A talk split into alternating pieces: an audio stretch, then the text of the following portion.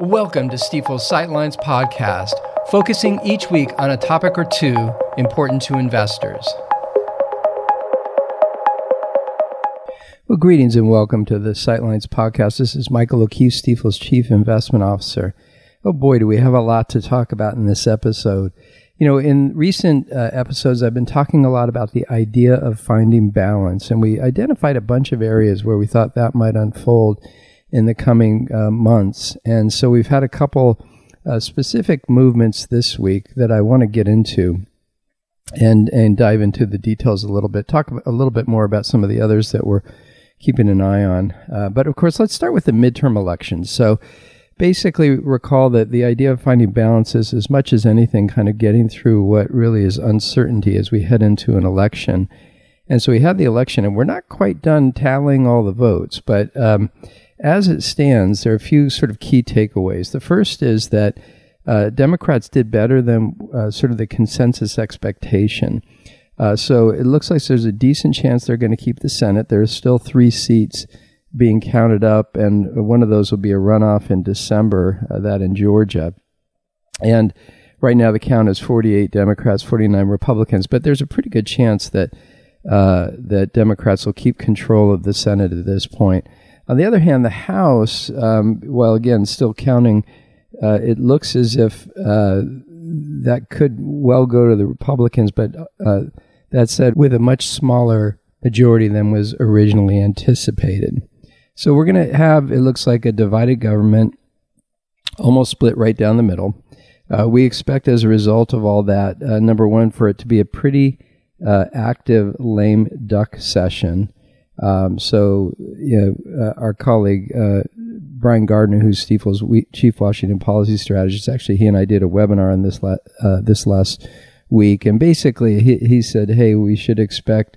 Um, a spending bill, we should expect uh, focus on the annual Na- National Defense Authorization Act and the Safe Banking Act as sort of key areas of focus in the lame duck session. And then as we head into new Congress, it's really a handful of topics that might be uh, potentially bipartisan. So think about it as tech regulation, maybe regulation of cryptocurrencies, and then of course, uh, not sure it's bipartisan, but the sort of the normal required uh, bits of legislation that need to get done by Congress.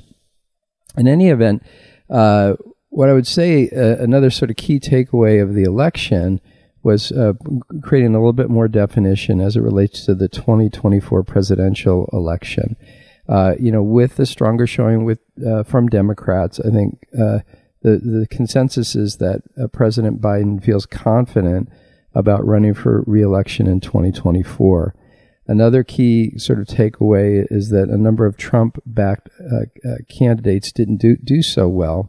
You couple that with a very strong win by Ron DeSantis uh, in Florida, and uh, you have now what, what could be a, a slightly different view of the uh, Republican ticket for 2024. So, you know, we're pretty sure that Trump will announce um, in the coming days that he's going to run but it's not uh, by any stretch a certainty that he'll actually um, win the primaries and be at, uh, on the ticket. So we'll see. We'll see how that unfolds.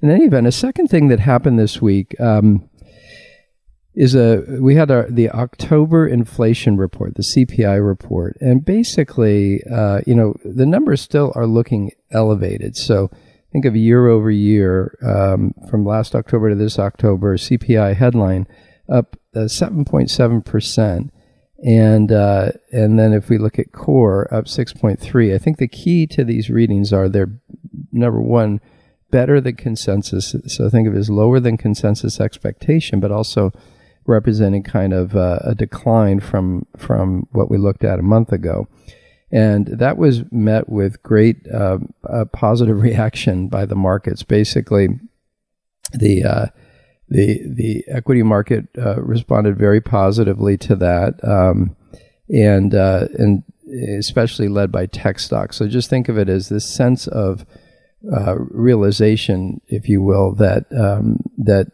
the that that inflation may be cooling, and in fact, another metric to look at is uh, you know what's what are we seeing in terms of Fed policy, continued hikes, et cetera And, you know, they came off their meeting recently signaling, hey, we're going to keep going here, especially Fed Chair Jerome Powell in his press conference, just saying, like, we got to just keep fighting, keep fighting. So what had happened was, uh, in the wake of that meeting and his press conference, you know, really the the most likely outcome for the next hike in December was 75 basis points, so three quarters of a percent.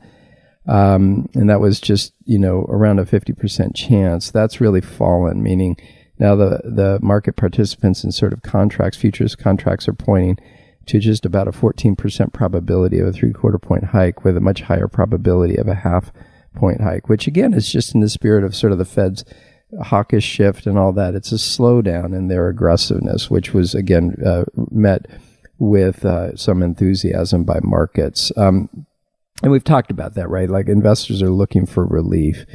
Now, I will say in focus for us, uh, there are a number of things that remain in focus, geopolitics uh, as an example, but another is earnings growth. We, we continue to see an erosion of uh, projected earnings growth into the last part of the year and into 2023. So, of course, what what we'll be watching particularly carefully in the wake of, of all this news and all that's been going on this week is what does this mean for for companies for earnings? And you know, if we see uh, inflation start to cool down, the Fed back off a little bit, that that in theory will be sort of uh, helpful to the economy, helpful to earnings, and maybe we'll see uh, this sort of decline in uh, earning positive earnings growth uh, start to slow a little bit, and meaning that hold, uh, earnings hold up a little bit better.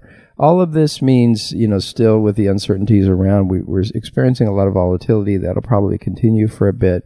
But just recall the whole idea is we think over the next three to six to nine months, we're going to have just better understanding what's going on. We'll certainly have the election behind us. We'll see more and more evidence of where inflation is headed. If things do start to cool, the Fed will probably back off. That'll kind of uh, loosen things up in terms of companies being able to generate earnings and uh, and you know so we just are expecting these sort of periods of uh, or these waves of kind of information and learnings that may allow us as individuals and as investors to feel like we're finding balance a little bit and that should calm markets down and provide a little bit of relief like we saw this week so anyway that's the sort of update i wanted to cover in the context of the idea of finding balance thanks so much for listening to this episode, and we'll catch you on the next one. Thanks again for listening to Stifel's Sightlines. Be sure to subscribe wherever you're listening to automatically receive each week's podcast in your feed.